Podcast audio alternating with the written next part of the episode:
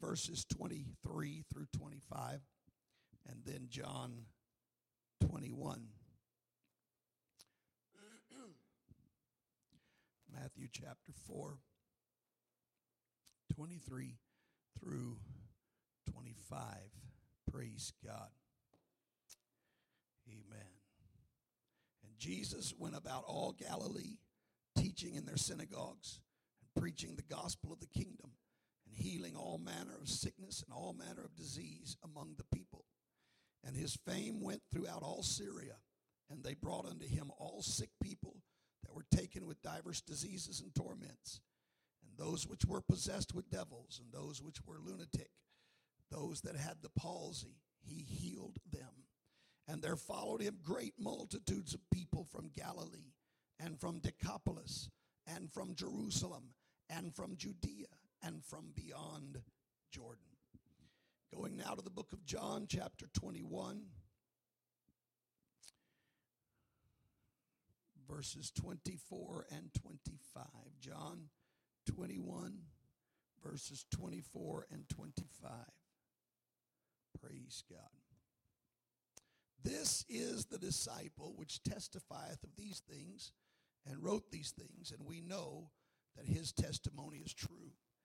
There are also many other things which Jesus did, the which, if they should be written, every one, I suppose that even the world itself could not contain the books that should be written. And all the church said, Amen. Praise God.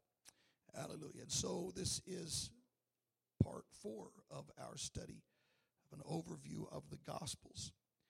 And um, uh, Lord willing, we're going to finish it up today and, and hopefully begin the book of Mark next week. Amen. But let's put our Bibles down right now. Let's lift our hands, lift our voices. Let's talk to the Lord together, everyone. Amen. Everybody, let's talk to the Lord.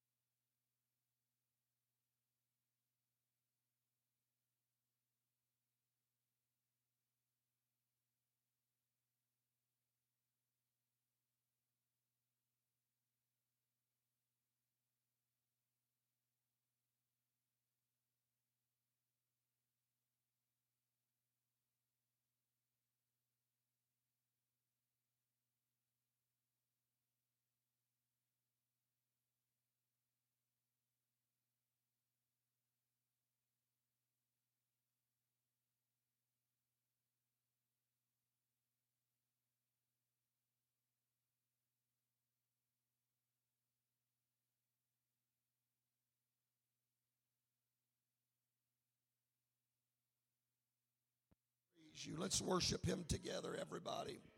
Let's give the Lord praise together right now. I love you, Jesus. I thank you, God. I worship your name, O Lord. Praise God, praise God, praise God. Amen, amen. God bless you. You may be seated. let me um, let me do a little review because last Sunday we we got away from this whole uh, study and went a totally different direction. And so I need to, to bring everyone up to speed to where we left off uh, two weeks ago. But uh, I, I've been trying to give you an overview of the four Gospels as a group of books. And, and as I've said, I want to probably do this with each of these uh, four Gospels before we actually begin uh, teaching on that particular book, I think it's good to come back and review some things that we need to know um, as we enter into these books. And uh, we, we understand that these, uh, these are the Gospels or the books that, that declare to us the good news, um, the good message of salvation. Amen. They, they tell us about the life of Jesus Christ. They generally, generally, they speak, uh, they begin somewhere around his birth and end somewhere around his, his death, burial, and resurrection. Um, the, the books focus on his life, his ministry, uh, his teachings, his miracles, and that, that's, what, that's what these books are all about. And then we began to talk about the reason why uh, there are four of them. Why not just one book uh, that would cover everything and, and put it all together? And, and we began to explain some reasons behind this and, and talk to you. Uh, we went back to the book of Ezekiel, if you'll remember, and this is kind of where we got sidetracked even that Sunday.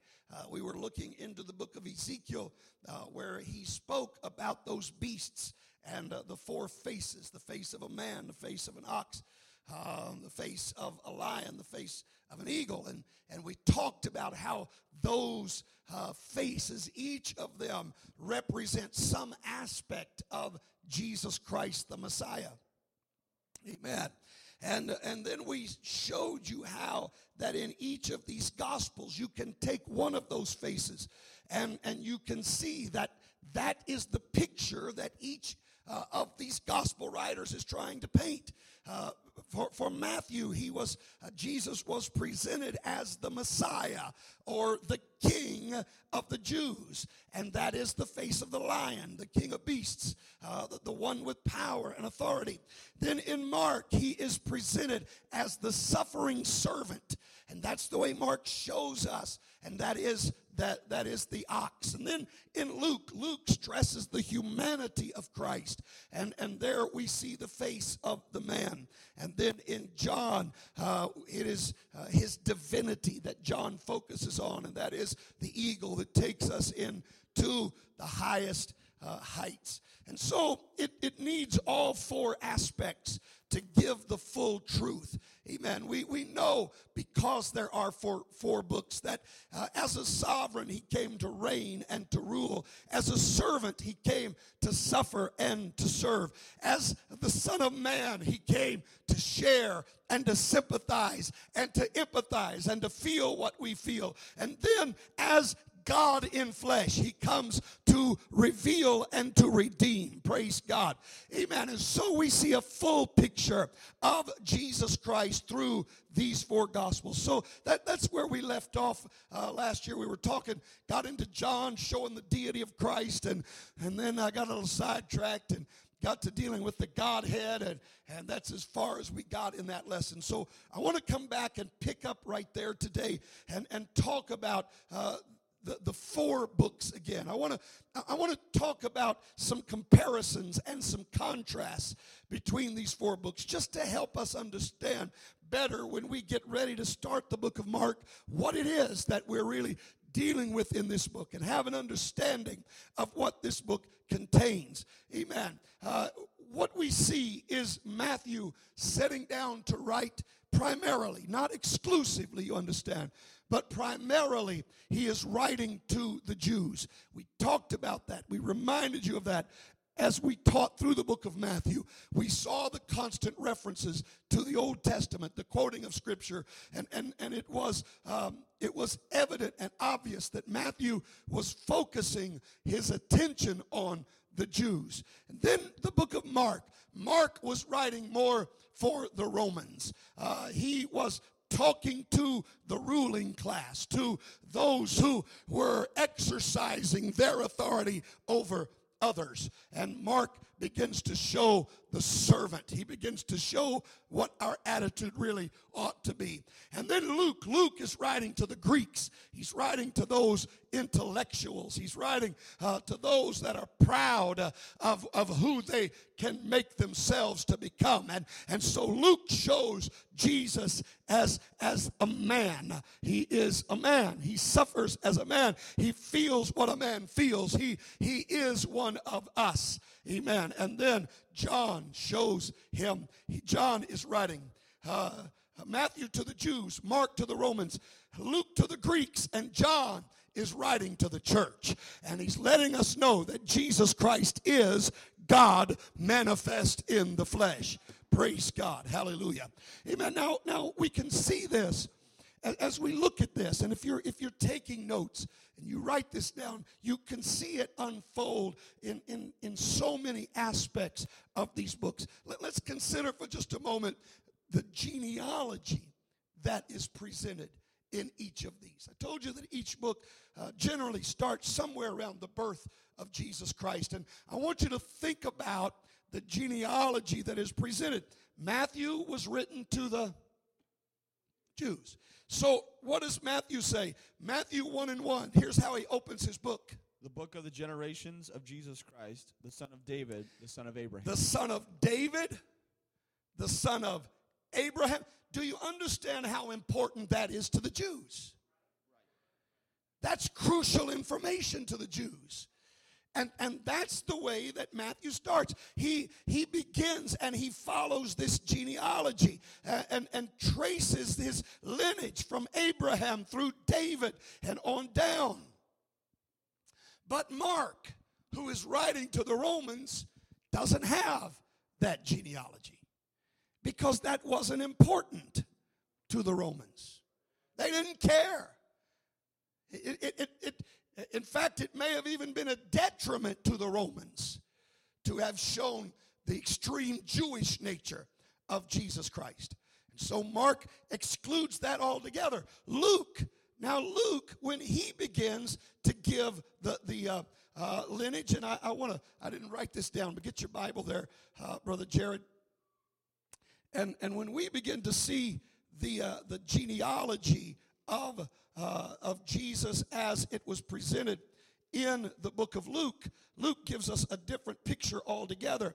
And, and it is uh, in Luke chapter 3 and verse 38. This is where Luke inserts the genealogy, but I want you to see where Luke traces it back to. Now remember, Luke is writing to the Greek, he is, he is appealing to the, the, the Greek and uh, to the Gentile. And so here is what Luke has to say which was the son of Enos, which was the son of Seth, which was the son of Adam, which was the son of God. See, he didn't trace him back just to Abraham, to the father of the Jews, but he traces the lineage all the way back to the very first man because that is the idea that Luke is presenting that Jesus was a man. He was a man among us. He didn't walk among us as the Greeks think of their gods walking among man understand this. The Greeks have their concept of their gods coming down to earth and, and the things that their gods would do. But Luke was showing no, no, our God's not like that. He became a man in every sense.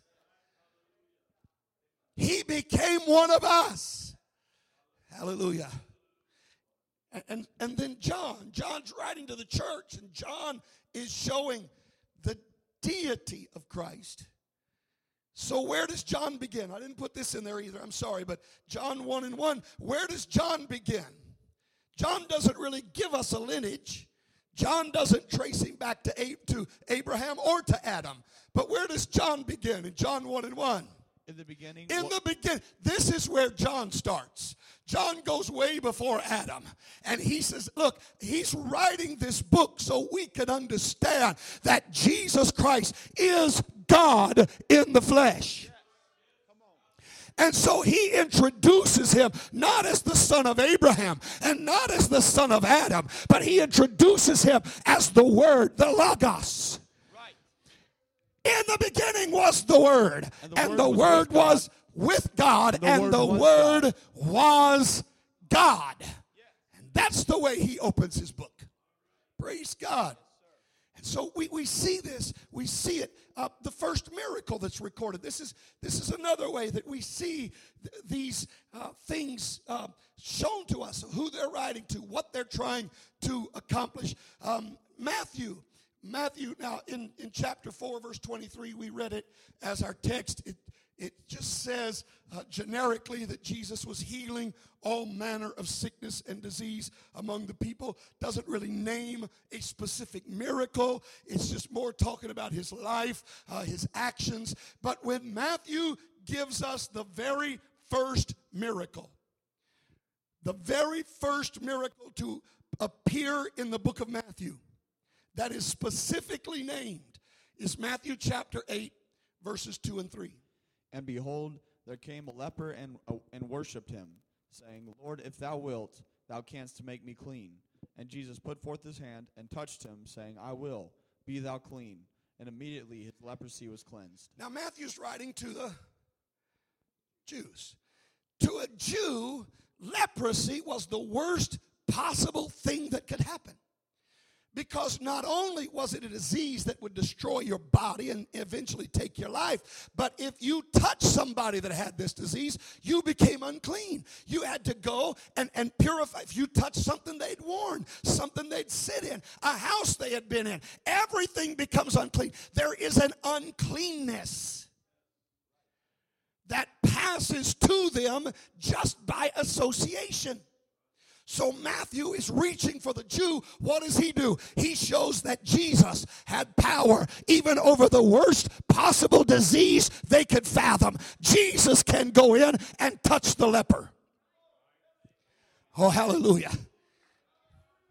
Jesus can touch the leper, and Jesus doesn't become contaminated by the leper. Jesus doesn't take on the disease. Instead, the leper gets some of what Jesus has to offer.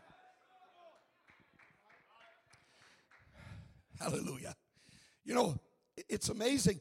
The, Jews had a lot of charges, a lot of accusations that they made against Jesus. There were a lot of things that they said about him, but I don't read where they ever begin to, to um, uh, speak bad of him touching a leper. And the reason, there's a reason for that. You know, if they want to try to bring charges and say this man's unclean, this man can't come into the synagogue, he's been with the leper, he's touched the leper. The response is this Show me the leper. Take me to him.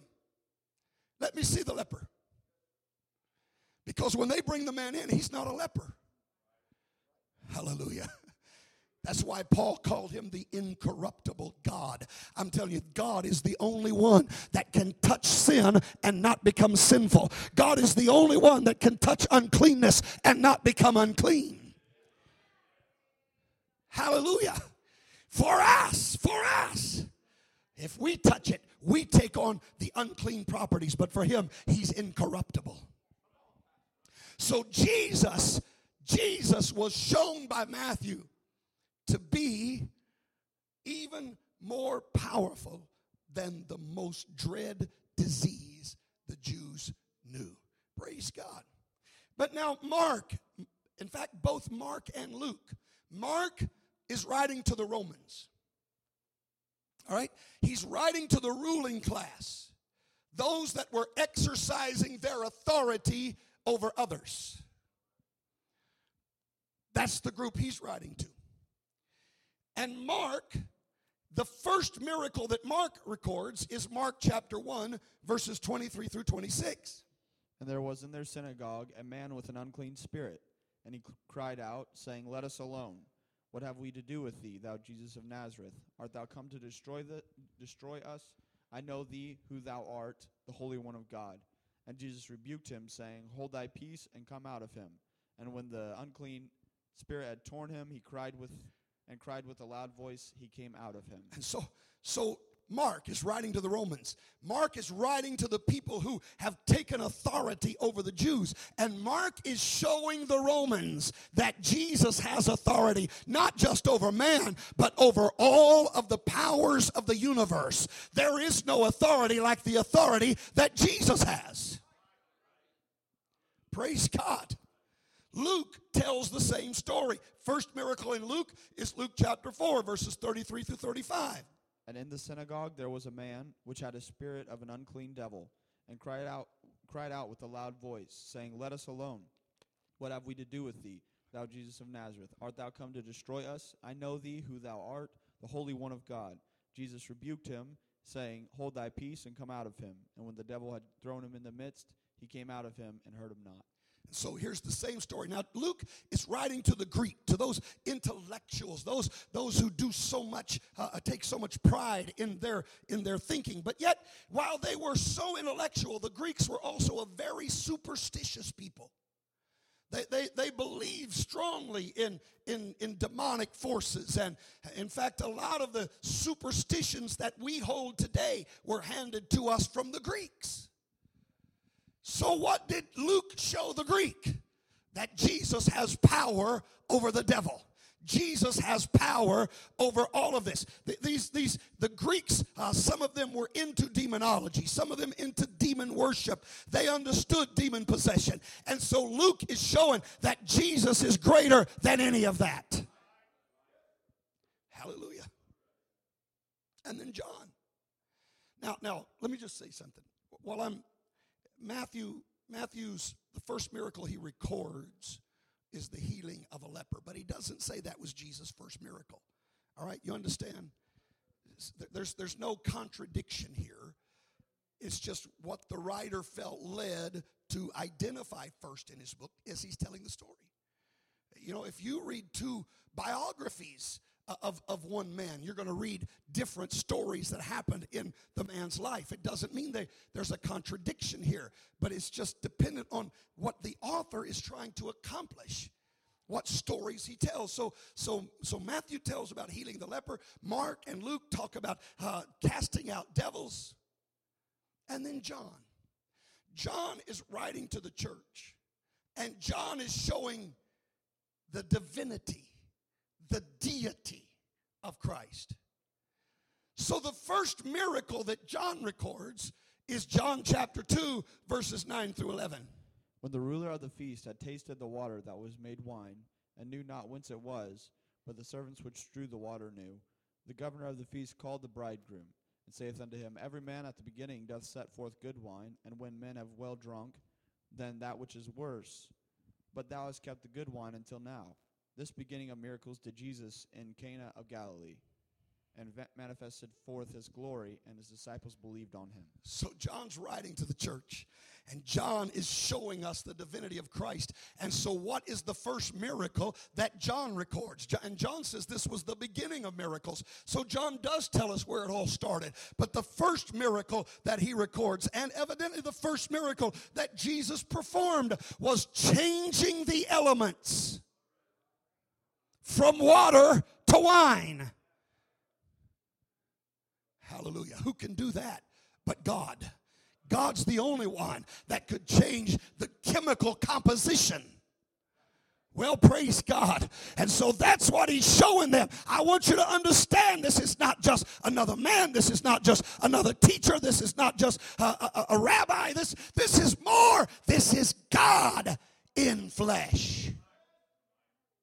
Hallelujah. And so that's where he begins his story. We, we, we see it um, in Jesus' teachings, in, in the way that Jesus uh, addresses certain issues. I, I, hope this is not boring you today. This is, but but for us to understand, a, we get the picture of what's going on in these books. Let's consider just just uh, uh, two examples here of, of, of Jesus teaching against the Pharisees. Uh, Matthew chapter 23 and verse 23. Woe unto you, scribes and Pharisees, hypocrites! For ye pay tithe of mint and anise and cumin, and have omitted the weightier matters of the law, judgment, mercy, and faith. These ought ye to have done, and not to leave the other undone. All right. Now, now I want you to see something. Woe unto you, scribes, Pharisees, hypocrites! He says, You have omitted the weightier matters of what? The law. That's important to the Jew. That's important to the the law was important to the Jew. So Matthew included that as he's writing here. You have omitted the weightier matters of the law. But when Luke records it, Luke 11 42. But woe unto you, Pharisees, for ye tithe mint and rue and all manner of herbs, and pass over judgment and the love of God. These ought ye to have done, and not to leave the other undone. Do you see where Matthew spoke of the law, Luke speaks of love. The love of God was something that even the Gentiles, even the Greeks, could comprehend. The law didn't matter to them but the love of God mattered. Now, please let me let me just say that. Don't don't think again that this is a contradiction. Um, it's not. I submit to you that I believe Jesus said this twice. I know as a preacher, there are many times that when God gives me a message that I feel it's for more than one congregation. Now, I don't say the exact same words each time I preach it but I give the same message, the same concept. So I'm telling you, Jesus taught the same lesson, I believe, more than once. And so I don't think either man was wrong in what they said. But what they stressed for Matthew, reaching for the Jew, it's the law. For Luke, reaching for the Greek, it's the love of God. Hallelujah. Let's, let's look at another. Matthew uh, 23, verse 27.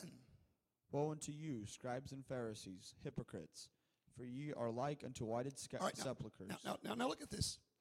You are like unto whited sepulchres, okay? Whited sepulchres. Read. which indeed appear beautiful outward, but are within full of dead men's bones and of all uncleanness. All right, so in this instance, when Jesus is rebuking the Pharisees, Matthew has written and said that Jesus likened them to whitened sepulchres. Now, now this was this was specifically for Jewish ears, um, because if a Jew crossed a grave, he was considered unclean. He was ceremonially def- defiled. And, and even if he walked over it without knowing it was a grave, if he learned later that it was a grave, he became uh, defiled and unclean and had to go through the process of purification. And so the Jews began uh, the practice of whitening graves so that you could see them clearly and avoid them and not become unclean. But that was a practice among the Jews. The Gentiles didn't do that. They didn't have the same prescription of uncleanness. Are you with me? So listen to the way that Luke records it. Luke 11 44. Woe unto you, scribes and Pharisees, hypocrites, for ye are as graves. For you are as great. He doesn't say whited sepulchres, does he? He doesn't use that Jewish term, but he is using a term that Gentiles can understand. Hallelujah. You are as graves which appear not. and the men that walk over them are not aware Men are not even aware. And so understand, understand that that in each of these gospels there is a particular goal that that is being accomplished through the writing of these men. God inspired these men to write in different ways for different groups to reach every mindset. Praise God. Hallelujah. Let, us consider another here. Uh, as, as Jesus talked about the kingdom, when we went through the book of Matthew, we saw that, that uh, repeatedly Jesus spoke of the kingdom of heaven. In fact, there are 32 times that that phrase appears in the book of Matthew. The kingdom of heaven, the kingdom of heaven, the kingdom of heaven. Uh, he does use kingdom of God only five times. And there's a reason for that. The reason is that when the Jews wanted to express a superlative, when they wanted to really show how magnificent something was, then they just added the phrase of God. They, would add that to it. And so, uh, for example, when they spoke of Jerusalem, they spoke of the city of God. This, this is a great city. This is a phenomenal city. Uh, you, will even read where they called the uh, the cedars of Lebanon the cedars of God. So if Jesus was using the term kingdom of God to the Jews, the Jews have got a kingdom in their mind. Right? The Jews are looking for a kingdom, but a kingdom on earth.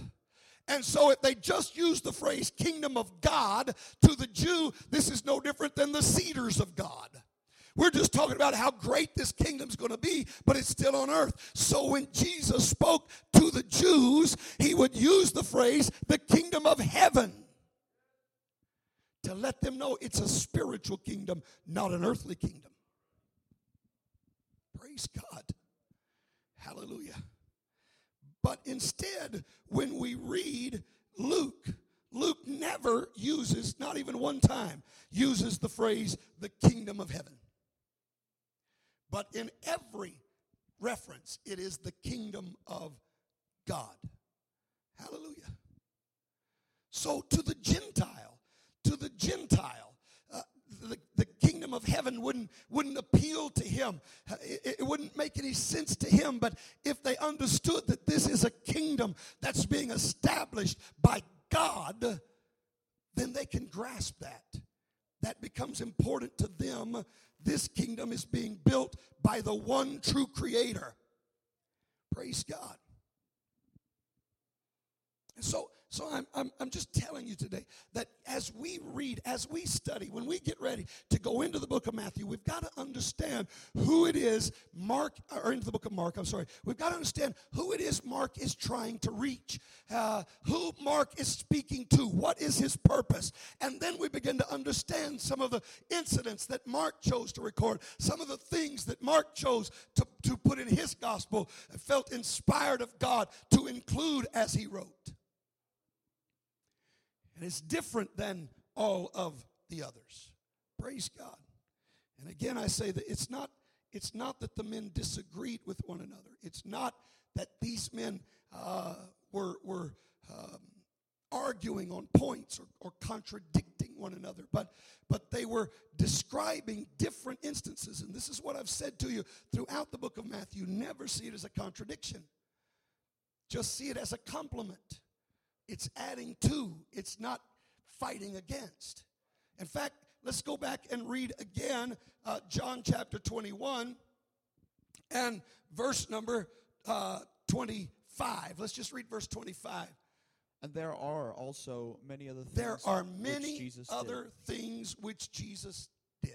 the which, if they should be written If to they should be written, everyone. I suppose that even the world itself could not contain S- the books that should be written. So I'm telling you, I'm telling you today that these are not contradictory stories. These are not uh, examples that contradict. John said there's no way that the world could contain the books if we wrote everything Jesus did. So I believe that he taught, as I said, taught the same lesson more than once. I believe he gave the same parables more than once. I believe he cast demons. Uh, in, in one place it would say one, another place it would say two. And, and people say there's a contradiction. No, there's no contradiction. They're complementary. Either it was two different instances or one of the writers simply mentioned only one for a purpose. But the other one was present. But we don't see these books disagreeing with each other. We see them complementing each other. We see them showing different aspects of the one who came to save us. Praise God. You know, I- I think even when we look to the end of the book, I want you to get your Bible. Um, even when we look to the end of these Gospels, when we look to the end of these Gospels, we see how they chose to close their books. And, and it fits into this very pattern that we have seen. Uh, now, in the book of Matthew, um, I tried to find a good example uh, in Matthew, but really the whole of Matthew 28. Matthew 28 begins with Jesus' resurrection, and, and that's the story that's told. And it ends right there. He's, he's resurrected, he's appeared to his disciples. That's the end. That was where Matthew chose or, or was led to, to end there. Why? Because he was writing to the Jews about their king. And he has now shown that the Messiah was king even over death, hell, and the grave. Hallelujah.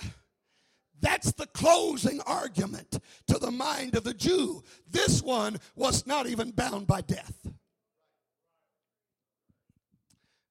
Now, when we get to Mark, Mark goes a little further before he closes his book. In Mark chapter 16 and verse 19, read. So then, after the Lord had spoken unto them, he was received up into heaven and sat on the right hand of God. And they went forth and preached everywhere, the Lord working with them and confirming the word with signs following. Amen. All right, now, so how does how does Mark end his? Mark says that he ascended. Mark didn't just end with the resurrection, but he ascended up to the place of power. That's what the that's what the right hand of God is. I, I you know maybe I should throw this in for those who wonder when the Bible speaks of Jesus being on the right hand of God. Um, you you've got to understand that. Uh, that doesn't mean that one person is sitting on the right hand of another person. You know, I've, I've taught you. In fact, when, and I don't want to I don't want to get sidetracked today and get into the oneness again. Um, but are you still in Mark? That that was that was Mark uh, 16 and what 19. Okay, now we're going to back up just a little bit into what Mark said just two chapters earlier, Mark 14 and verse 62. And Jesus said, I am, and ye shall see the Son of Man sitting on the right hand of power. The right hand of power. And coming in the clouds of heaven. So Jesus has already told them, you're going to see the Son of Man sitting on the right hand of power. So he's already written that when he comes along two chapters later and says they saw him sitting on the right hand of God. Hallelujah.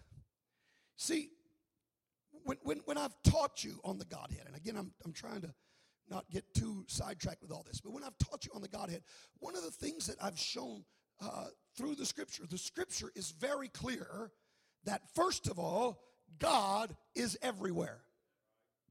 He's everywhere. God is not a person. We talked about this uh, last week. God is, or, or two weeks ago. God is not a person. God is a spirit, not a person. He's a spirit. And as a spirit, he fills the universe. Heaven is his throne, the earth is his footstool. The heaven and the heaven of heavens cannot contain him. We, have gone through that. David talking about, you know, if I send up, if I ascend to heaven, he's there. If I make my bed in hell, he's there. If I take the wings of the morning, and, and wherever I go, you're there. God is everywhere. So Where's the right side of everywhere? It'd be like this. Stand up, Brother Jared.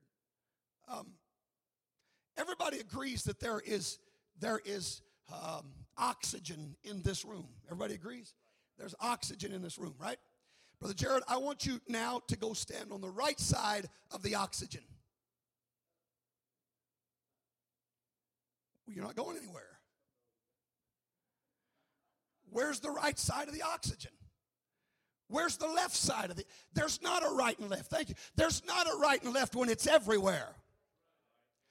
God is everywhere. God as a spirit is everywhere. And so, as a spirit that is omnipresent, there is no literal right hand for Jesus to sit on.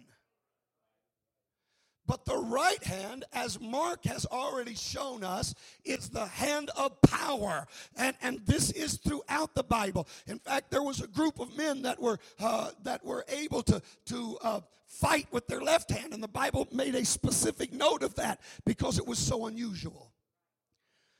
But throughout Bible times, the right hand was always the hand of power. In fact, that's really how we have come to use the term, this is my right hand man. This is, this is the man that, that, that I've put my uh, authority, my confidence in. It, it is a term, it is, it is a symbol, it, it is a, uh, an analogy. God, as a spirit, as a spirit, doesn't have a literal right hand. And so you don't have God and Jesus sitting in his right hand. That's not the way it is. Um, in fact, the Bible says, another thing that I've taught you, with God, God is a spirit, and a spirit is invisible. The Bible calls him the invisible God. And the Bible says, No man hath seen God at any time. The Bible says, No man can see God. You know, if, if the oxygen were to become visible today, what would we see? That's all we'd see. We couldn't see anything else, right? Are you following me? How could you see God? He's everywhere. He's invisible. You can't see him. In fact, the Apostle Paul is one of those who wrote that no man has seen God at any time. Speaking of the Spirit. So when people try to tell me about Stephen seeing Jesus on the right hand of God, my answer to them is Paul was there. He was there. He saw it happen. He was holding the coats of those that were doing it. Right?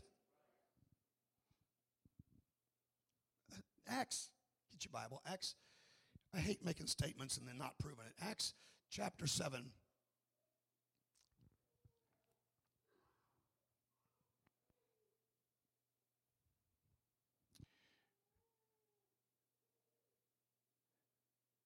Uh, let, us just let's just read the whole story here. Verse 54. When they heard these things, they were cut to the heart, and they gnashed on him with their teeth. But he, being full of the Holy Ghost, looked up steadfastly into heaven and saw the glory of God and Jesus standing on the right hand of God, and right, said, now, now, now hang on a minute, because that verse did not say that he saw Jesus and God. He saw the glory of God. He saw Jesus standing on the right hand of God, but it doesn't say he saw God. All right? All right, read on. and said, Behold, I see the heavens opened, and the Son of Man standing on the right hand of God. Right? Then they cried out with a loud voice, and stopped their ears, and ran upon him with one accord, Right? and cast him out of the city, and stoned him. And the witnesses laid down their clothes at a young man's feet. At a young man's feet, Saul. whose name was Saul. This is Saul of Tarsus, who became the Apostle Paul. He was there when it happened. He was present when it took place. He heard what Stephen said. And yet he said, No man has seen God at any time. That includes Stephen. Do we believe that every word of the Bible is inspired? Then what Paul wrote when Paul said, No man has seen God at any time, that was inspired by God. And so it's true. And of course, this was written years after Paul had witnessed this taking place. Because Paul was not even converted at this point.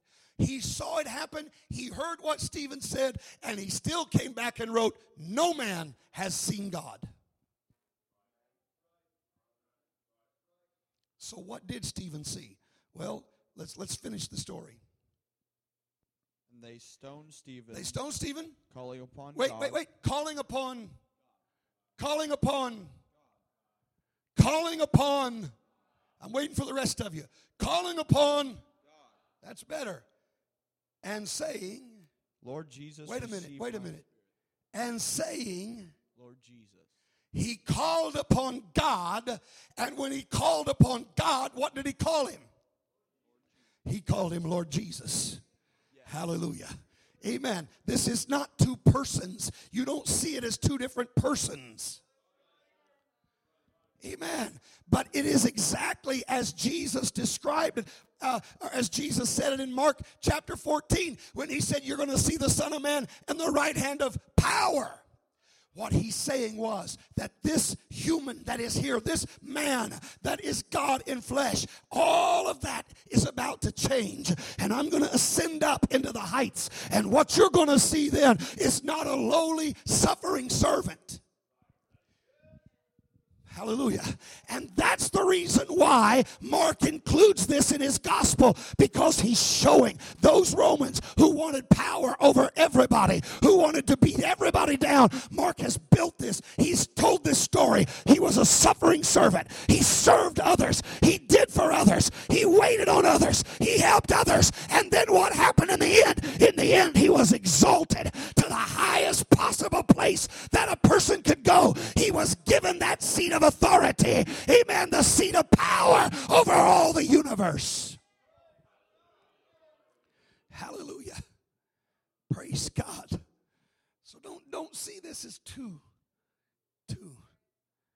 In fact, I, you know, to those who believe there's a Trinity, I if if the heavens are open and and Stephen is seeing this, if there's a Trinity, where's the Holy Ghost? Why didn't he see the Holy Ghost there? Hallelujah. Well, there's not a Trinity. There's not three persons in the Godhead. The Holy Spirit is just another description of God. He is the Holy One of Israel, and He is a Spirit. He is the Holy Spirit.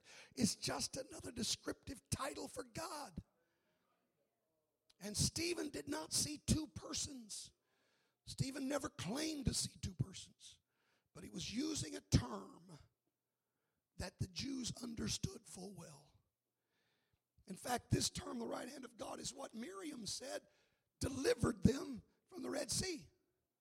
Thy right hand hath delivered us. Does that mean that God, that five fingers appeared and God karate chopped the waters? No, it was a symbol of God's power. What Miriam was saying was, God, by your great power, you delivered us. Hallelujah. And so when we read about the right hand of God, it's an allegory, it's a symbol, it's a type. It's not a literal five fingered hand. Praise God. So, got off the subject um, a little bit there, but but Ma- uh, Matthew to the Jew writes, and he ends with the resurrection, the King even over death, hell, and the grave.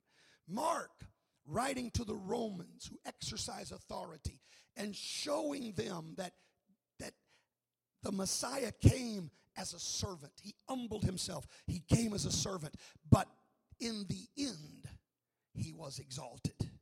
So he takes him beyond just the resurrection and he goes to the ascension. Luke then is writing to the Greek to the intellectual, to those who, who build their lives around how smart they are and they take such pride in their physique and their humanity. And we read when Luke closes, Luke chapter 24, read verse 44. And he said unto them, These are the words which I spake unto you. Wait a minute, 49, I'm sorry. And behold, I That's send it. the promise 49, of my I couldn't read my own handwriting. All right, 49. And behold, I send the promise I of send my the promise of my Father upon you. But tarry, Tarry ye ye in the city, of, Jerusalem, until you be endued with power from See, on high. Luke goes even further now than Mark does. Do you see the progression? Matthew ends with the resurrection. Mark goes to the ascension. Luke says, but there's something even beyond the ascension. There's a coming spirit that's going to give us power. We're not going to do anything by our own intellect. We're not going to accomplish things by our physique, by our own abilities. But the way that you're going to get it done is the promise of the Father. You're going to have to have the Holy Ghost to do what needs to be done. Isn't that the way Paul addressed them when Paul wrote to the church at Corinth? My speech and my preaching was not with the enticing words of man's wisdom. He said, I came in demonstration of the Spirit. And that's what Luke is doing here. In fact, you know, Luke and Paul traveled together. So that's what Luke is doing here in all of this. Luke is trying to teach these Greeks you can't trust in your flesh, it's not going to be done through your flesh. There's something greater. You need to be endued with power from on high. The only way you'll ever be what God wants you to be is through the power of the Holy Ghost. That's right. People say to me, Preacher, I can't live that life. My answer is, I can't either. But God can. And if I let Him live through me, I don't have any problems. Well, praise God. The power of the Spirit enables me to become what God wants me to become. So, so Matthew ends at the resurrection. Mark ends at the ascension. Luke ends at the outpouring of the Spirit. And let me just show you. I don't think this is coincidental. The very last chapter of John, John chapter 21, and verse 23. Then went this saying abroad among the brethren, that that disciple should not die. Yet Jesus said unto him, He shall not die. But if I will tar- if I will that he tarry till I come, what is that to? All right, now, now look, it's just almost in passing, but this is in the closing moments of John's gospel, and and I don't want to get into the whole story here that that um, of what's. I don't want to have to go into detail of the story of what's going on here, but you know, uh, Jesus had made a statement and and uh, had had had um, said something about John that the other disciples totally misunderstood, and and and the word began to spread that uh, uh, that John was not going to die, and uh, that is not at all what Jesus said. Jesus simply asked a question. Uh, the question is found in verse 22. Jesus saith unto them, If I will that he tarry till I come, what is that to thee? Follow thou me. They, they, Jesus had just told Peter, Peter, the day's coming that they're going to carry you places you don't want to go. They're going to be taking care of you. You're going to be an old man. You're not going to be able to do anything for yourself. And he said, You need to follow me. And then, then they started looking at John and they said, What's going to become of John? And Jesus said, If I will that he tarry till I come, what is that to thee? Now, I'm going to tell you, this is this is um, a nice way of saying it's none of your business. What I do with John has no bearing on what I expect out of you. Hallelujah. And so then some of them began to say that Jesus said John was not going to die. And but Jesus did not say that. He said, "If I will that he tarry." Now this is what I want to point you to. That I tarry for how long? If I will that he tarry till what? Hallelujah. Matthew ends with the resurrection. Mark ends with the ascension. Luke ends with the outpouring of the Spirit. But John, who started way before the others in his gospel, ends way after the others in his gospel because he is pointing us, though it be in passing, he's pointing us to the second coming. Hallelujah. Amen. Praise God. And how fitting that John, who is John writing to? Who's John writing to? The church. What do we need to be concerned with as the church? The second coming. We need to be looking for that day. We need to be in love with that day. We need to be excited about that day. Hallelujah. That's what the church has got to focus on. We got to get ready because it's going to happen.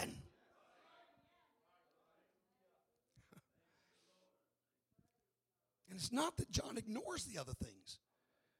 You understand? Because those things are important for us. But you understand that John was writing to those that had already accepted that. It was settled in their mind. Praise God. And he takes us, carries us higher, carries us beyond what the others do, and he shows us here the ultimate. He takes us all the way to the end of the church age. Oh, hallelujah. Why don't we thank God for it for just a moment? Let's thank the Lord. I love you, Jesus. I love you, Jesus.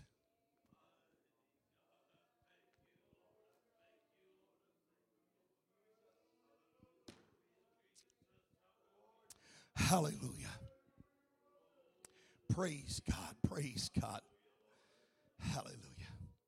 And so, so what, what, what I've tried to show you through these lessons, uh, as we've as we've taken this overview of the gospel, what what I have tried to show you in all of this is really each of them are unique, and each of them has their own approach to telling this story. Each of them come at it from a different angle and are reaching for a different crowd. And yet, throughout all four of these, there is a common theme, there is a common purpose, and, and it doesn't matter who's reading the book, there is a common goal. Hallelujah. and that's to point us to the Savior. So that we might be saved. Let, us go back. Let's go back and talk about these four creatures that Ezekiel saw for just a moment. Let, let's try to bring all of this together. Ezekiel chapter 10 and verse 10. Let's let's look at this. And as for their appearances, they four had one likeness, as if a wheel had been in, in the midst of a wheel. And as for their appearances, they four had one likeness. I'm telling you, that's what we've got to see when we talk about Matthew, Mark, Luke, and John. Yes, there are four of them, but there's one likeness. There is one image that they are all presenting. There is one purpose that they are giving us. And I think John best explains what that purpose is when he writes to us in John chapter 20 and verse number 31. But these are written that you might believe that This Jesus, is why I've written to you so that you can believe that Jesus that is the Jesus is the Christ, the Son of God, Son of God, and that believing, believing you might have you life might through have life through his name. That's their goal. That's their purpose. That's what they're trying to accomplish. They want to tell them whether they're writing to the Jews, to the Romans, to the Greeks, or to the church, there's a common goal, a common purpose. I want to point you to the one that can save your soul. I want to point you to the one that is able to change your life. Hallelujah. That's what it's all about. And, church, that ought to be our focus, and it ought to be our aim, and it ought to be the goal of everything we do. Brother Jared, every message that you ever preach, there ought to be one goal in mind, and that is to present Jesus Christ to those that don't know him. Let's get people looking to him. Let's get people focused on him. Let's let people know that there is a Savior that can reach down and change your life.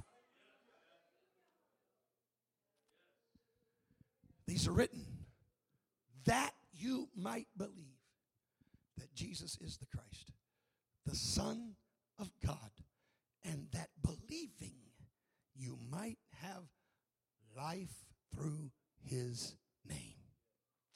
Now, how do we have life through his name?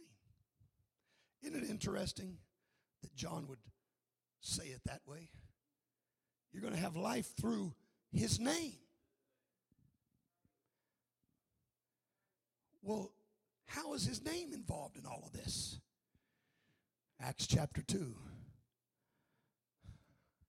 verse 37. Now, when they heard this, When they heard they this, were pricked in their heart, pricked in their hearts. said unto Peter, They said to Peter and to the rest, of the apostles, Men and brethren, Men and brethren, what shall we do? what shall we do? And here's Peter's answer. Then Peter said Then unto Peter them, said unto them, Repent Repent and be baptized, and be baptized, every one of you, every one of you, in the name of Jesus Christ. How? In the name of Jesus. How?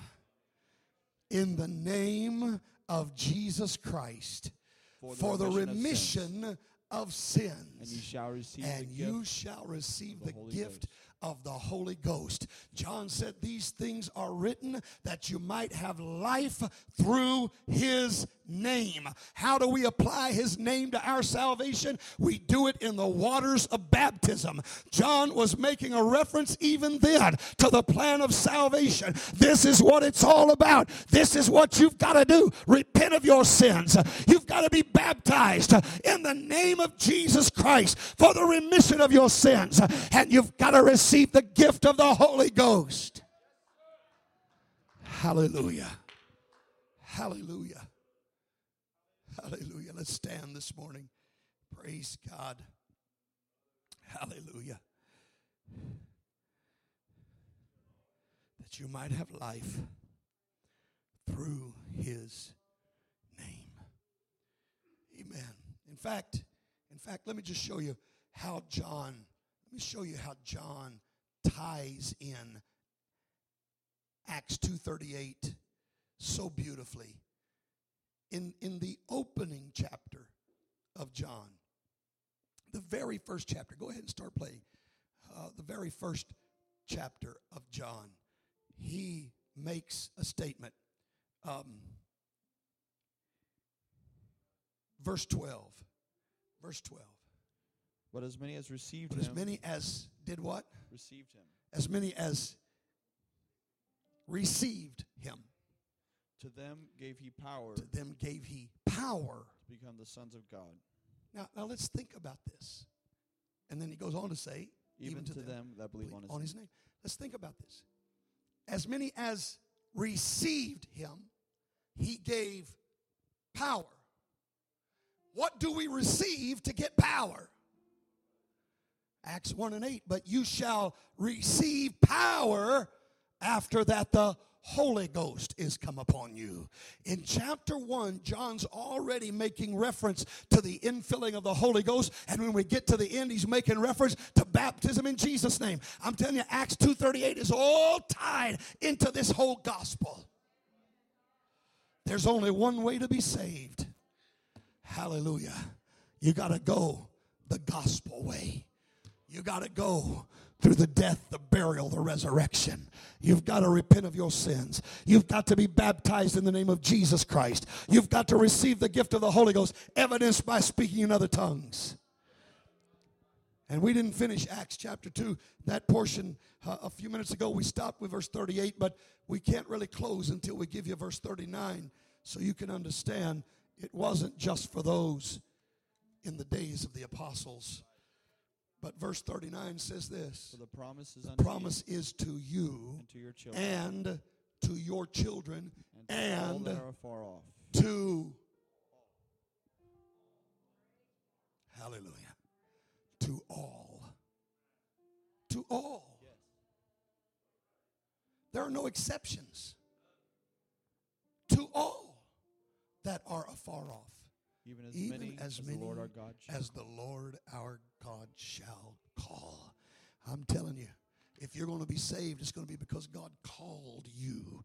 God drew you. No man can come to him except the Spirit draw him.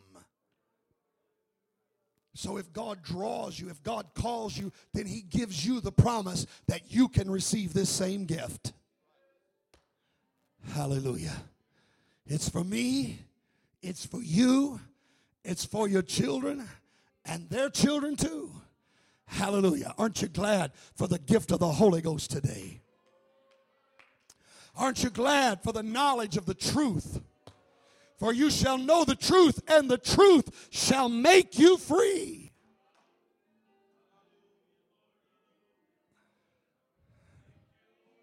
Hallelujah.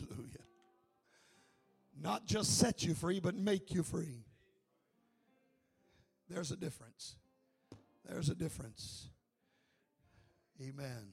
I think I said this a few weeks ago, but you know, you can go and sneak a man out of jail somehow,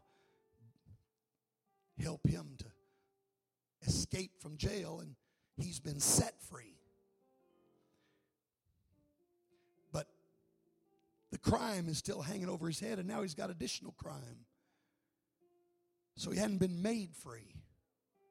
But when that pardon comes through and says, We're taking this off your record, and he walks out of the jail, he hasn't just been set free, he's been made free. There's no going back. We, we quote this scripture wrong. We say, He whom the Son sets free. Uh, or, or we say that, that he's that the truth, you shall know the truth, and the truth shall set you free. But that's not that's not what he says. It's not the truth shall set you free, but the truth shall make you free. That's why he whom the Son sets free is free indeed, because he's not just setting you free, he's making you free. He's giving you a pardon. He's erasing your record. He's taking it all away, and you're starting anew and afresh. Praise God. Praise God. If you're here today and you don't have the power of the Holy Ghost, you can have it. You can have it. If you've never been baptized in Jesus' name, you need to be. Hallelujah. Because you need to be made free. Let's lift our hands again, everyone. Let's lift our hands. Let's lift our hands.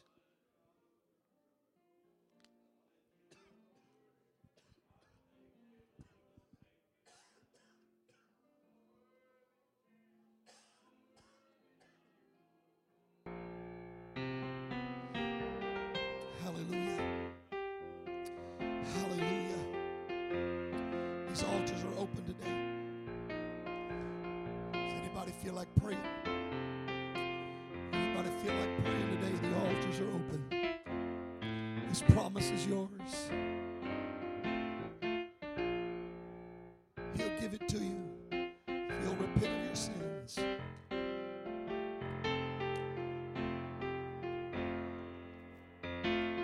Hallelujah. Oh, let's talk to the Lord. Let's talk to the.